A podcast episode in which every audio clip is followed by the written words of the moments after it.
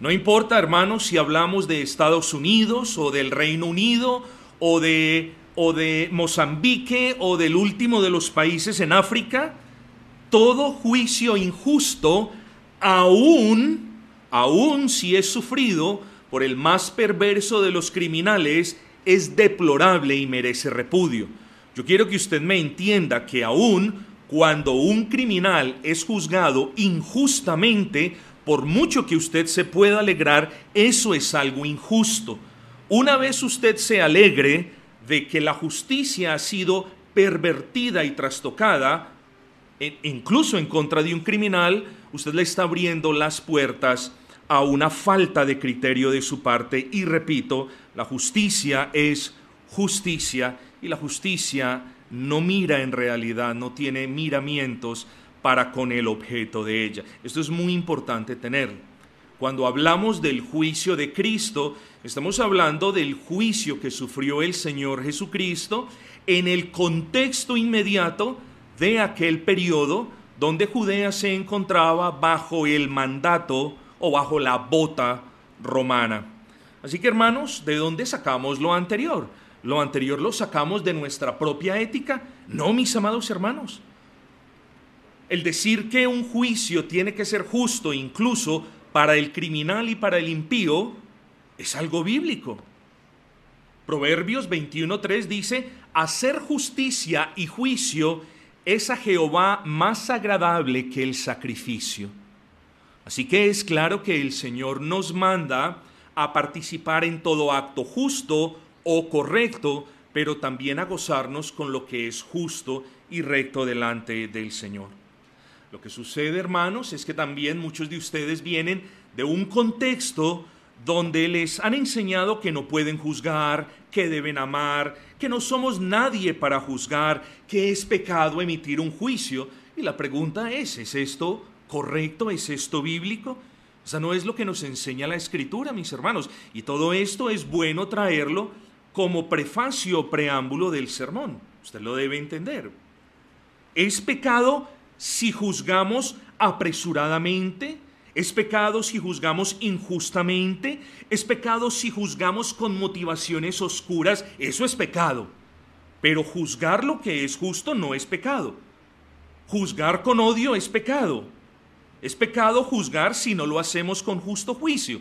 Así que no hay problema cuando algo demanda una postura de mi parte. Yo no soy una persona neutral. Yo debo tomar una postura con respecto a lo que es justo. No hay injusticia, justicia y algo en la mitad. No lo hay. Hay algo correcto y hay algo incorrecto. Hay alguien que tiene la razón y hay alguien que no tiene la razón. Hay algo que es justo y hay algo que es injusto. Así que aquí en el medio nadie se puede mover. O estamos del lado del juicio y de la justicia, o estamos del lado de la injusticia. Cada uno de nosotros se debe ubicar en qué lado está. Bueno, esto, hermanos, porque a pesar de que Dios mismo preordenó todo lo que habría de acontecer, y esto se lo recuerdo a manera de cultura general bíblica.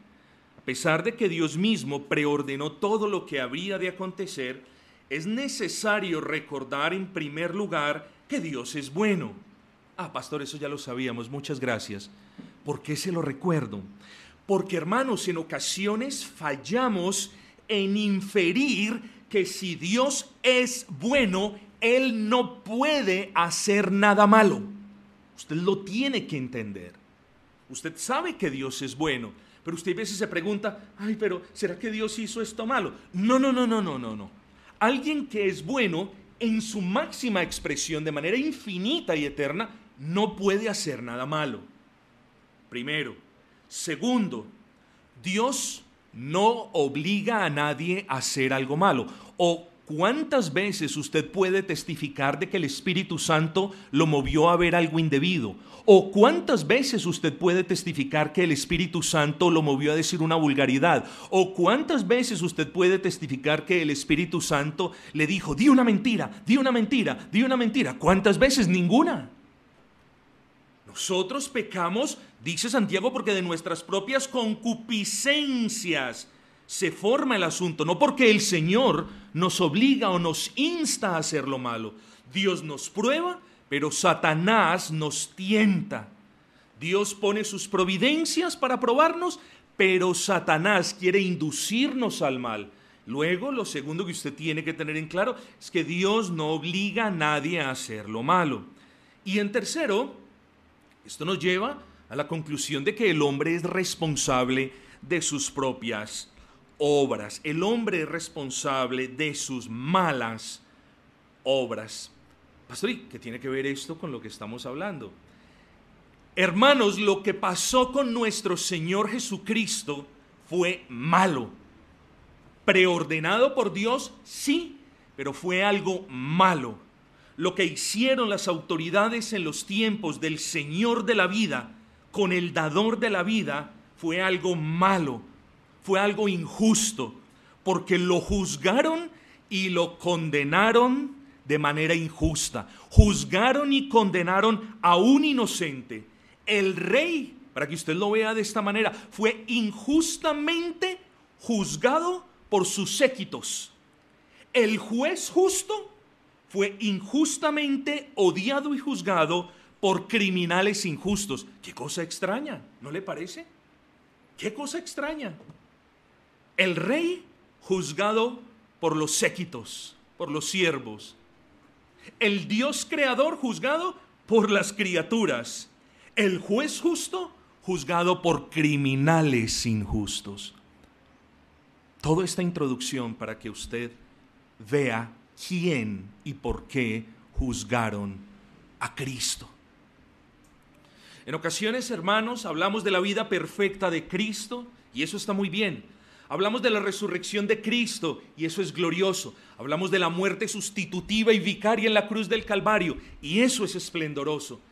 Hermanos, ¿y cuándo nos hemos sentado o detenido a meditar en los juicios que sufrió Cristo, en la injusticia de los juicios de Cristo, en las implicaciones de los juicios de Cristo? ¿Cuándo usted se ha preguntado, ¿será, Señor, que yo he juzgado mal a Cristo? Esperemos que hoy el Espíritu Santo nos acompañe y podamos considerar al menos algunos aspectos y quizás preguntarnos, ¿he juzgado mal a Cristo? El título de este sermón, hermanos, es El Cristo Juzgado y Condenado. El Cristo Juzgado y Condenado. Quiero que por favor abran sus Biblias en el Evangelio de Mateo, capítulo número 26, versículo 63. Mateo 26, 63. Dice la palabra del Señor, mas Jesús callaba. Entonces el sumo sacerdote le dijo, te conjuro por el Dios viviente que nos digas si tú eres el Cristo, el Hijo de Dios. Jesús le dijo, tú lo has dicho, y además os digo que desde ahora veréis al Hijo del Hombre sentado a la diestra del poder de Dios y viniendo en las nubes del cielo. Entonces el sumo sacerdote rasgó sus vestiduras diciendo, ha blasfemado, ¿qué más necesidad tenemos de testigos? He aquí, ahora mismo habéis oído su blasfemia. ¿Qué os parece? Y respondiendo ellos dijeron, es reo de muerte. Entonces le escupieron en el rostro y le dieron de puñetazos y otros le abofeteaban. Hermanos queridos, yo no soy un doctor en la ley. No he estudiado las leyes de este país. Pero ¿qué creen ustedes que sucedería si algún preso en este país garantista, qué cree usted que sucedería si algún preso lo presionaran para que hiciese una confesión, lo acusaran falsamente de algo que no dijo, lo juzgaran no delante de un juez y como si fuera poco, lo golpearan y lo torturaran?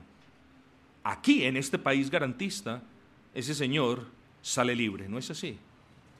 Bueno, hermanos, todo esto hicieron con Cristo y nosotros poco pensamos en eso. Y todo esto lo sufrió nuestro Señor Jesucristo por amor a los suyos. Lo tenía que sufrir porque estaba escrito en el decreto eterno del Padre, pero por amor a los suyos Cristo sufrió toda esta suerte de injusticias. para que nosotros comprendamos cuán grande, al menos, cuán grande es el amor de Cristo para con nosotros. Que el amor de Cristo, mis amados hermanos, no se limita al momento en el que derramaba su sangre en la cruz del Calvario. No, mis amados, el amor de Cristo es desde antes de la fundación del universo. Así, y que se fue manifestando en esa encarnación, sí, y que se fue manifestando en las persecuciones, sí, y que se manifestó gloriosamente en el Calvario, claro que sí, pero el amor de Cristo nunca ha dejado de ser, aún en medio de estos juicios injustos.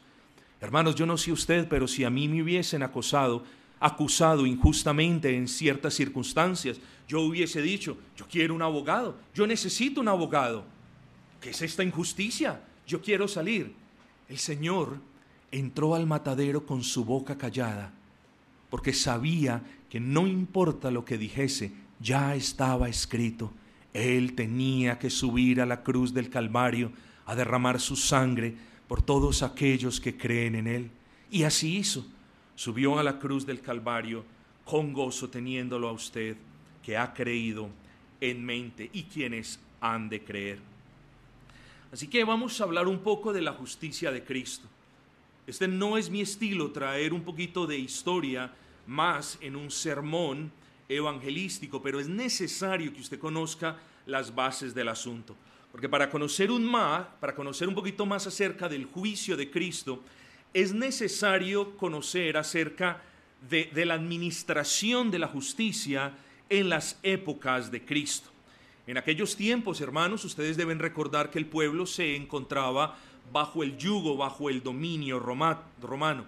Judá, la provincia de Judea, era gobernada por Poncio Pilato, y por su palabra la gente vivía o moría, porque él era la máxima autoridad en esta área, incluso por encima del Sanedrín, quienes ahorita vamos a ver unas cositas, ¿cierto? Que es el Sanedrín, entre otras cosas. Es como el Congreso, era como el Congreso de los judíos, era como el grupo de personas, era como la Corte Suprema de Justicia de los judíos, para que usted lo entienda de esa manera. Pero por ser aquella tierra, por estar bajo el dominio romano, la autoridad de Poncio Pilato está por encima de la autoridad que haya existido por aquellos que eran gobernados. Ahora bien, entonces tenemos, para que ustedes lo sepan, al emperador. Luego el emperador nombraba gobernadores de provincias. El gobernador de la provincia de Judea era Poncio Pilato, pero luego también el emperador nombraba como a un puente entre ellos mismos, entre los romanos y los judíos. Y ahí es cuando vemos a Herodes Antipas, o Herodes el tetrarca. Era un varón, bueno, muchos dicen que era un judío bastardo, la explicación es muy larga y engorrosa. Bueno, no, era hijo de un judío con una madre samaritana, y la historia va más largo que eso, pero bueno, eso es otro asunto, hermanos. Entonces tenemos al emperador romano, tenemos aquel que él designaba, Poncio Pilato, tenemos, hermanos, a Herodes Antipas, que era una suerte de rey, que era simplemente un títere de Roma, pero era una suerte de rey, para simplemente resumir el asunto. Todos ellos, hermanos, pervirtieron el curso de la justicia.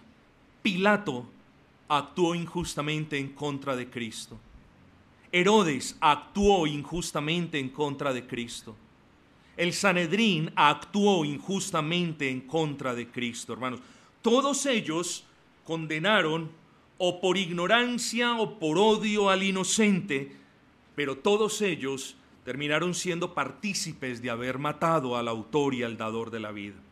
Ahora, hermanos, habiendo dicho esto, que es algo somero, superfluo en realidad, en términos de la historia, es bueno que usted sepa cómo fue capturado el Señor Jesucristo. Yo les leo este versículo, Marcos 14:43. Luego, hablando él aún, vino Judas, que era uno de los 12, y con él mucha gente, con espadas y palos de parte de los principales sacerdotes y de los escribas y de los ancianos. Hermanos, el traidor encabezaba este grupo de personas que venían al Señor de noche, algo que no era legal, hermanos, pero vinieron al Señor de noche, y aquellos que se suponía eran conocedores de la ley, enceguecidos por su odio, venían al Señor alguaciles, venían al Señor con palos y con espadas y antorchas, como si Él fuera un criminal. Recordemos las palabras de Cristo. ¿Como contra un criminal habéis venido? ¿Por qué no me capturasteis de días? No solamente ahí vemos la ilegalidad de la captura de noche, sino vemos la cobardía de estos dirigentes al no capturarlo de día. Vamos viendo todas esas cuestiones. Pero mis amados hermanos, yo no los voy a aburrir a ustedes con mucha historia. Yo les hago una pregunta: ¿quiénes fueron los verdaderos criminales? ¿Quiénes fueron los verdaderos criminales? Fueron aquellos pecadores que vinieron a Él con palos y espadas. Nuestro bendito Señor era aquel inocente en contra de quien vinieron los culpables. Contra el Señor vinieron los odiadores, los fariseos, los avaros y traicioneros, Judas y toda suerte de pecadores con ellos. Así se acercaron para apresar al justo, siendo ellos criminales. Allí querían tomar preso al santo, siendo ellos los más indignos y sucios de todos los pecadores. Ahí usted puede ver el problema del criminal, del corazón del criminal, porque el criminal que ama lo que está haciendo no puede ver ni su crimen, ni el crimen que está cometiendo, ni puede entender el estado de condena en el que él se encuentra. En la justicia de la tierra, o en la que vemos en los países, la persona no es un criminal hasta que un juez diga: usted es culpable de tal asunto. En la justicia divina, el que peca, así no sea descubierto, es un criminal delante de Dios. Yo voy a proceder con cautela y con respeto, mi amado. Pero ¿será que aquí hay criminales a los ojos de Dios? ¿Será que aquí hay alguien practicando un pecado a los ojos de Dios? ¿Será que aquí hay alguien escondiendo un pecado delante de Dios? Eso es ser un criminal. Si usted quiere saber qué es ser un criminal, usted lo podrá saber simplemente mirando lo que usted hace. Si usted está practicando el pecado, usted es un criminal. Si no se ha arrepentido, usted es un criminal. Si está escondiendo su pecado, usted es un criminal. Oh, ¿quién nos dijo que nosotros vamos a ser declarados, o usted va a ser declarado como criminal cuando se presente delante de Cristo? No. Si usted está en pecado y no se ha arrepentido de su pecado, delante de Dios es un criminal. Y hoy le urjo a buscar a Cristo, porque es la única esperanza que usted tiene. ¿Usted cree que va a ser declarado criminal en la laparucía en el día del regreso de Cristo? No, mi amigo. Esa no es la enseñanza de la Escritura. La enseñanza de la Escritura dice que quien se rehúsa a creer en Cristo ya está condenado. Ya lo está, mis amados. No se engañe esperando algún milagrito extraño y místico de que usted cuando muera, quizás Dios lo declare como inocente. Si Dios no lo da salvación en esta tierra, si Dios no lo declara como inocente por medio de la fe en Cristo, usted es un criminal. ¿Y qué hacen los criminales? Los criminales se juzgan equivocadamente a sí mismos y juzgan equivocadamente a los demás. Oh, mis amados hermanos, usted sabrá si es un criminal delante de Dios, si su conciencia le dice: Dios aborrece el pecado que tanto amas. Ah, y por ese pecado mereces la muerte eterna. Pero si es que su conciencia no le dice eso, yo le alerto. Si su conciencia, si usted está practicando algún pecado, y si su conciencia no lo chuza, si su conciencia no le amarga la vida, si su conciencia no lo está apoyando en cada momento, hermano o amigo, tenga cuidado. Y que me permita el Señor alertarlo hoy en el nombre de Cristo, porque cuando una persona está practicando el pecado y ya su conciencia no le habla en el mismo tono altico en el que le solía hablar al comienzo de la práctica del pecado, esto es síntoma de que probablemente su conciencia se esté cauterizando, su corazón se esté endureciendo y el pecado sobre usted esté reinando. Tenga cuidado, por favor. No desprecie las palabras de este sermón. Claro, no serán las más hermosas, ni el mejor de los sermones predicados en la tierra, pero es el sermón que Dios trajo para su alma, para su corazón en la mañana de hoy. No lo desprecie. Examínese, pues, mi amado. Así que si de aquellos criminales que vinieron en contra de Cristo, se puede decir que vinieron, o la Escritura dice, que vinieron alzando palos y espadas, de todo inconverso quizás también se pueda decir, ellos también vienen en contra de Jesús, ya no alzando palos o espadas, pero elevando sus corazones en su propia justicia y desechando el perdón que el Señor ofrece. Eso es sublevarse en contra de Cristo también.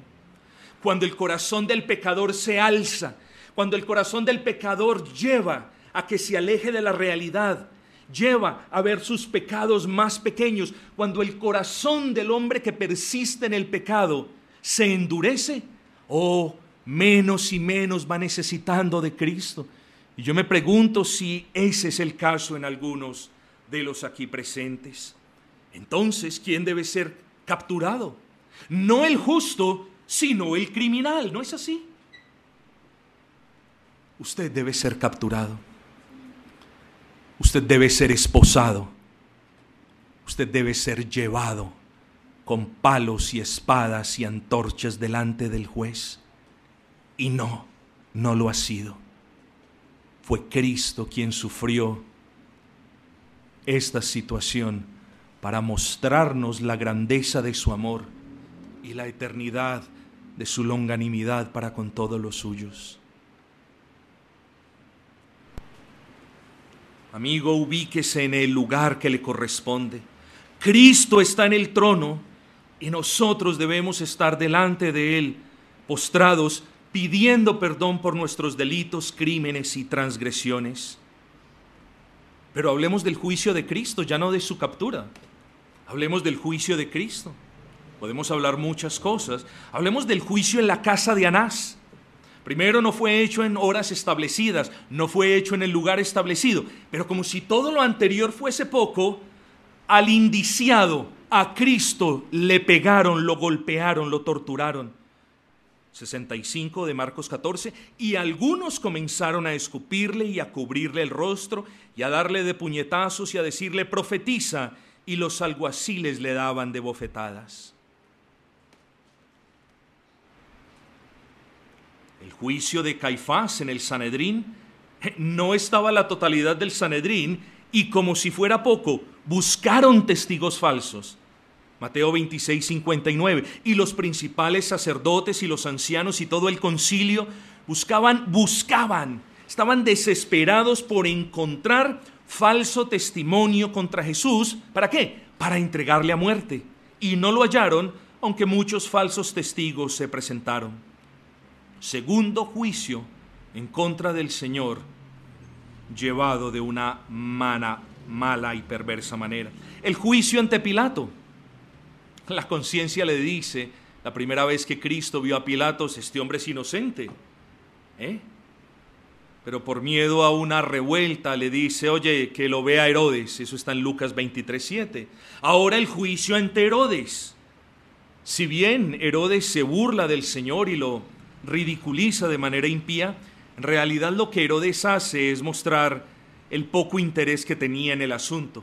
El punto es, Herodes no lo condena, lo volvió a enviar a donde Pilato. Y luego ya, en este cuarto o quinto, como usted lo quiera ver, juicio en contra del Señor, los maliciosos judíos, y miren la maldad cómo avanza, los maliciosos judíos sabían que ellos no podían apedrear, no podían ellos matar a Cristo por blasfemia. ¿Por qué? Porque si bien la ley así lo decía, ellos estaban bajo el dominio romano que no les permitía ejecutar juicio con sus propias manos. Pero también sabía que Pilato no podía crucificarlo por blasfemia. ¿Por qué? porque ese delito no estaba contemplado o tipificado en el Código de Justicia romano. Entonces, ¿qué hicieron? Sencillo. Dijeron, cambiaron las acusaciones de blasfemia a decirles, como él dice que él es el Cristo, y ellos lo reconocen, y Cristo es el Rey, y luego dijeron mentiras. Él dice que ningún tributo se le puede dar al César. ¿Entendieron el punto? Mentiras. ¿Cristo dijo eso alguna vez? Ninguno. ¿Qué dijo por el contrario?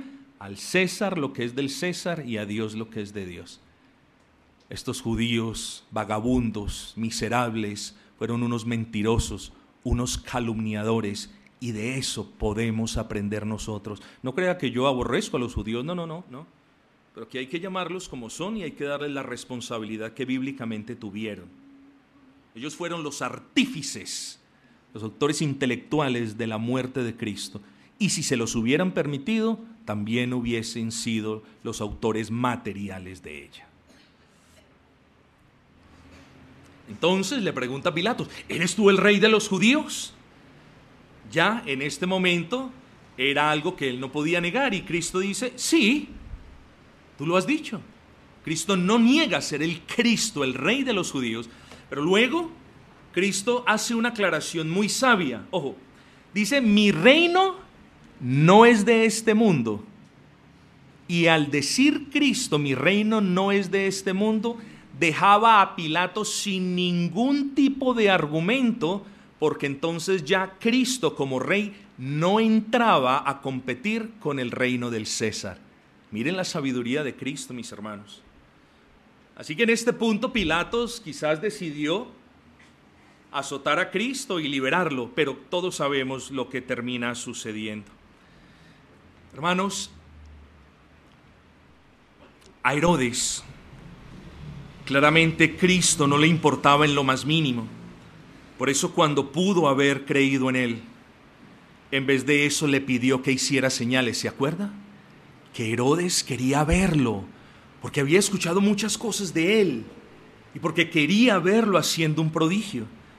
Quizás en este lugar, quizás hay un Herodes moderno, y de repente usted es uno de los que ha oído hablar del Señor Jesucristo, y que lo ve como el obrador de maravillas ambulantes, como el genio de la lámpara al que cuando uno le pide algo, él se lo otorga de inmediato.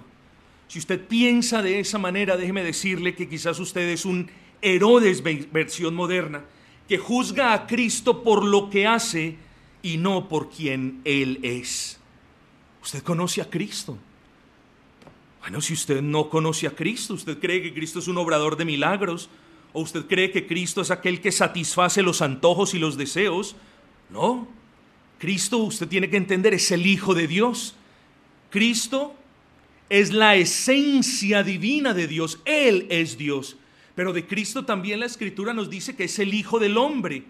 Es decir, que es también completamente humano.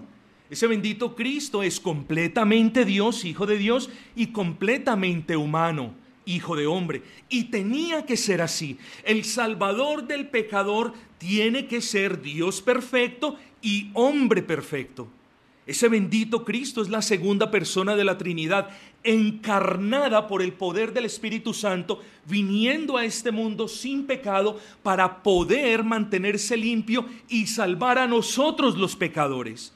Usted tiene que conocer a Cristo. Herodes no conocía a Cristo. Herodes conocía lo que otros le decían de Cristo y escogió hacerse una idea de Cristo que no es lo que dice la Biblia. Quizás usted tenga una idea equivocada como la de Herodes. Usted necesita salvación. Usted necesita conocer quién es Cristo. Ese Cristo es Dios con nosotros, es Emanuel. Es el Dios que descendió a este mundo a vivir una vida recta, santa y justa que ningún ser humano puede vivir. Ese Cristo en el cual los cristianos ciframos nuestra esperanza es el Dios de dioses y Señor de señores. Ese Cristo, ante ese Cristo, todas nuestras rodillas se doblarán, sea para luego proceder a su gloria o sea para que usted, espero que no sea el caso, proceda a condenación eterna. Amigos, yo quiero que usted se condene, por supuesto que no, pero en la medida en la que no quiero que nadie aquí se condene, debo advertirle que habrá condenación para todo aquel que no piense, que no conozca a Cristo, tal y como la Escritura lo describe y nos lo enseña. Usted no puede creer en Cristo como el buen profeta, pero no como su Señor. Usted no puede creer en Cristo como el buen samaritano, como el bueno que hacía siempre lo bueno, pero no como su Señor y Salvador. Usted debe creer en Cristo, porque si no cree en Cristo, de nuevo le digo, no hay esperanza. Ese bendito Cristo fue aquel que vivió sin pecado, ya lo hemos dicho. Fue aquel que con palabras de vida le enseñó a sus discípulos la verdad, para que sus discípulos, guiados por el Espíritu Santo, plasmaran aquí la verdad de Dios. Ese bendito Cristo fue aquel que fue juzgado por los hombres injustamente y que no obstante salvó incluso a aquellos que lo juzgaron mal y que se arrepintieron. Usted puede ser un curioso Herodes. No, yo no soy Herodes. Bueno, pero yo sigo insistiendo. Quizás en este recinto hay un Herodes moderno, ya no debido a su curiosidad morbosa por lo sobrenatural, sino a la poca estima que tiene por el Señor Jesucristo. Usted puede decir, no, yo no pienso que Cristo sea ese obrador de milagros. Yo creo que Cristo es el Señor, pero quizás en su corazón usted no lo tiene en la estima que Él demanda ser tenido. Lucas 23:11, mire que Herodes no solamente era una persona curiosa, sino que Herodes, mire lo que dice, lo estimó como poca cosa. Entonces Herodes con sus soldados le menospreció.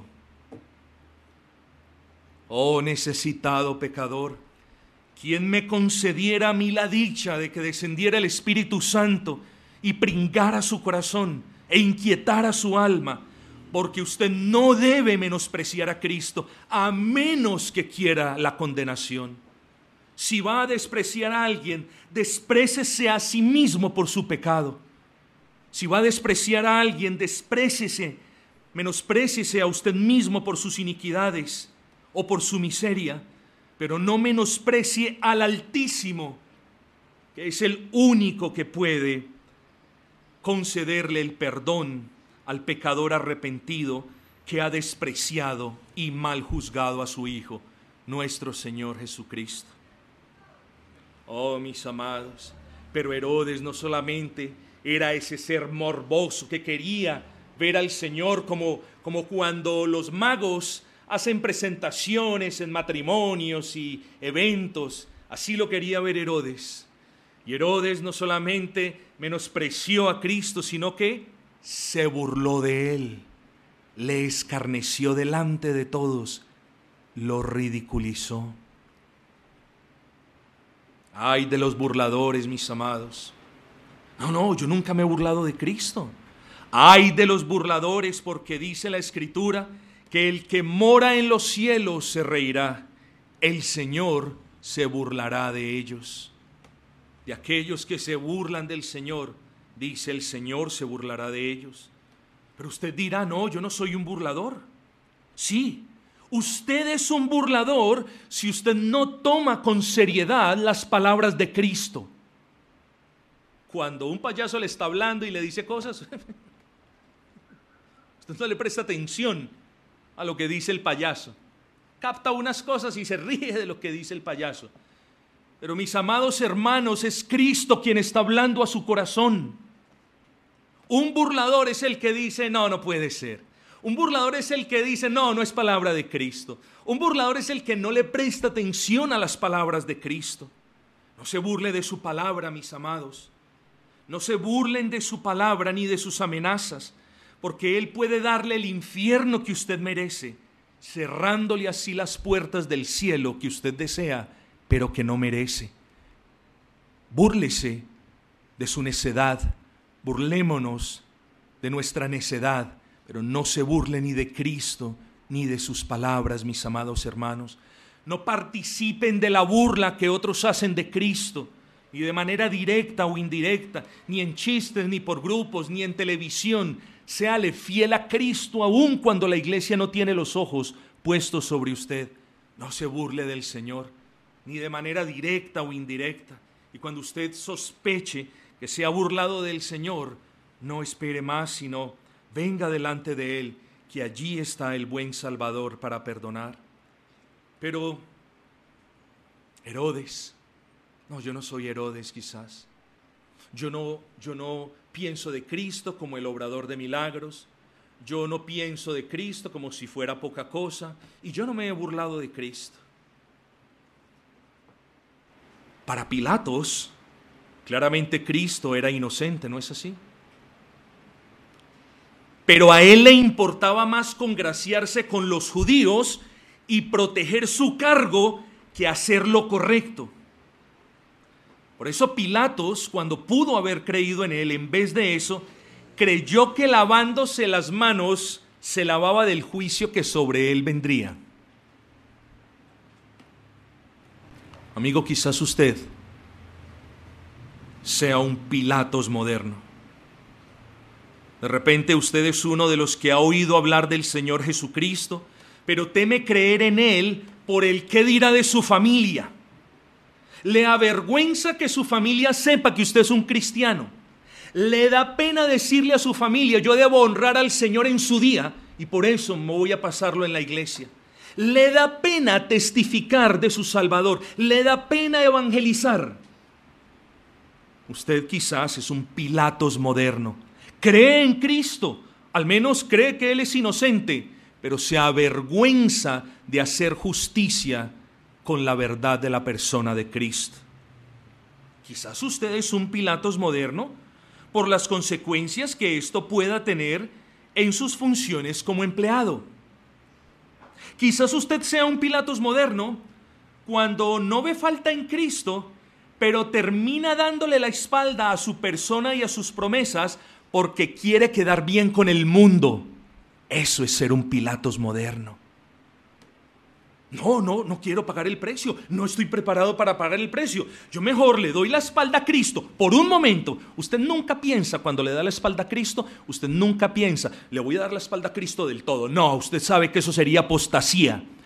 Pero en ocasiones el creyente es tan sinvergüenza que le da la espalda a Cristo y dice, solo se la voy a dar por un momento, luego me arrepiento. Estás añadiendo pecado al pecado, querido amigo o hermano.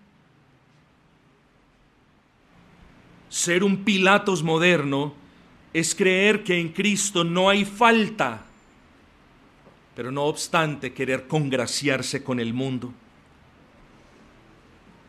O quizás usted es un Pilatos moderno, en el sentido de desechar a Cristo, pero de echarle la culpa a los demás, creyendo que eso lo librará de pecado.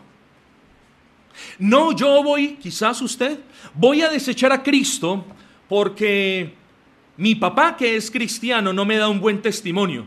¿Usted cree que sacar como argumento que su papá, siendo cristiano y no es de buen testimonio, usted cree que eso lo va a justificar delante de Dios? No, voy a dejar a Cristo porque el hermano que preside, que es de muy buen testimonio, luego el hermano cometió un error. Voy a dejar a Cristo. Ya no voy a volver a la iglesia. Eso es ser un Pilatos. ¿A usted quién le dijo que lavarse las manos lo va a liberar de la culpa, de su pecado? Tiene que pensar en estas cosas. Pilato, la escritura dice que Pilato tomó agua y se lavó las manos delante del pueblo diciendo, inocente soy yo de la sangre de este justo. Pero la palabra de Dios deja zanjado el asunto cuando dice, el que a ti me ha entregado, mayor pecado tiene. Pilato se pudo haber lavado las manos con lejía, con amoníaco o con lo que usted quiera.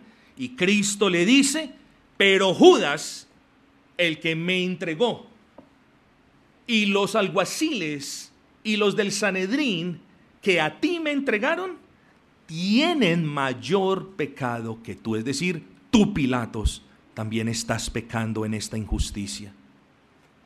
¿Quién nos enseñó que decir o echarle la culpa a otros nos exonera de la culpa a nosotros? No, tenemos que tener cuidado. Queridos amigos, la Biblia no le dice a usted nada ni de la salvación de Herodes, ni de la de Pilatos, pero sí le advierte a usted que no participe en un juicio injusto contra Cristo hoy como ellos lo hicieron hace más de 2000 años.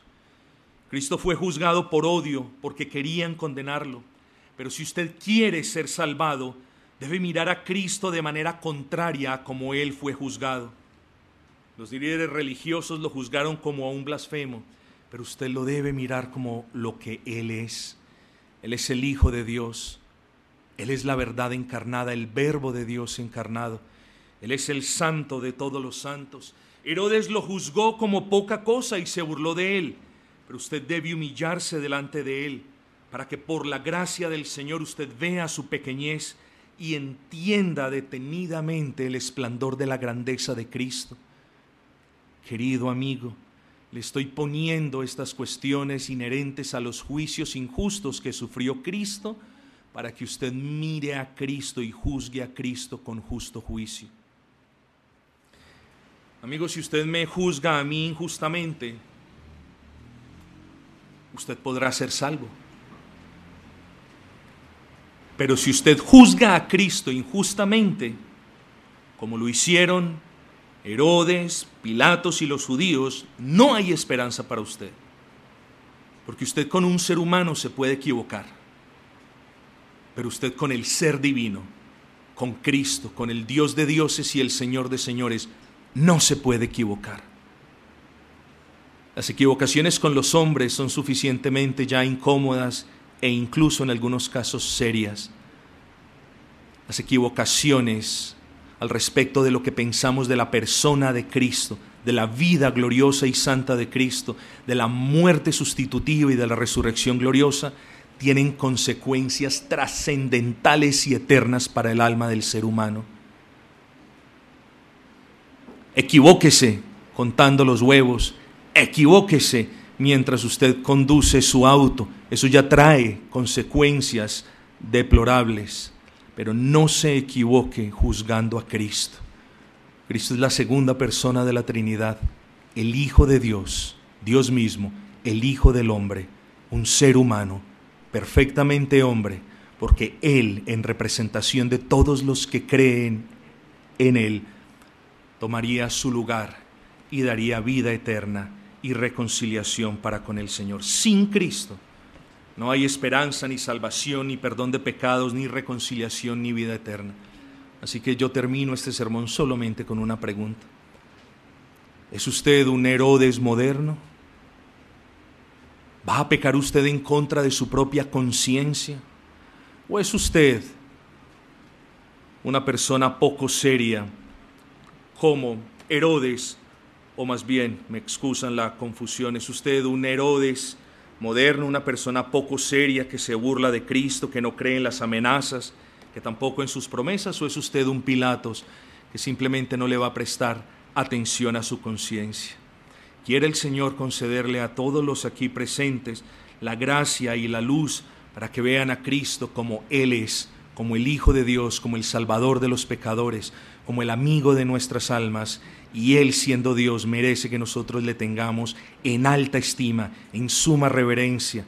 Él es nuestro Señor y Salvador. Damos gracias a nuestro Señor, precisamente, por haber sufrido toda clase de improperios, de golpes, por haber sufrido toda clase de injusticias, por amor a nosotros.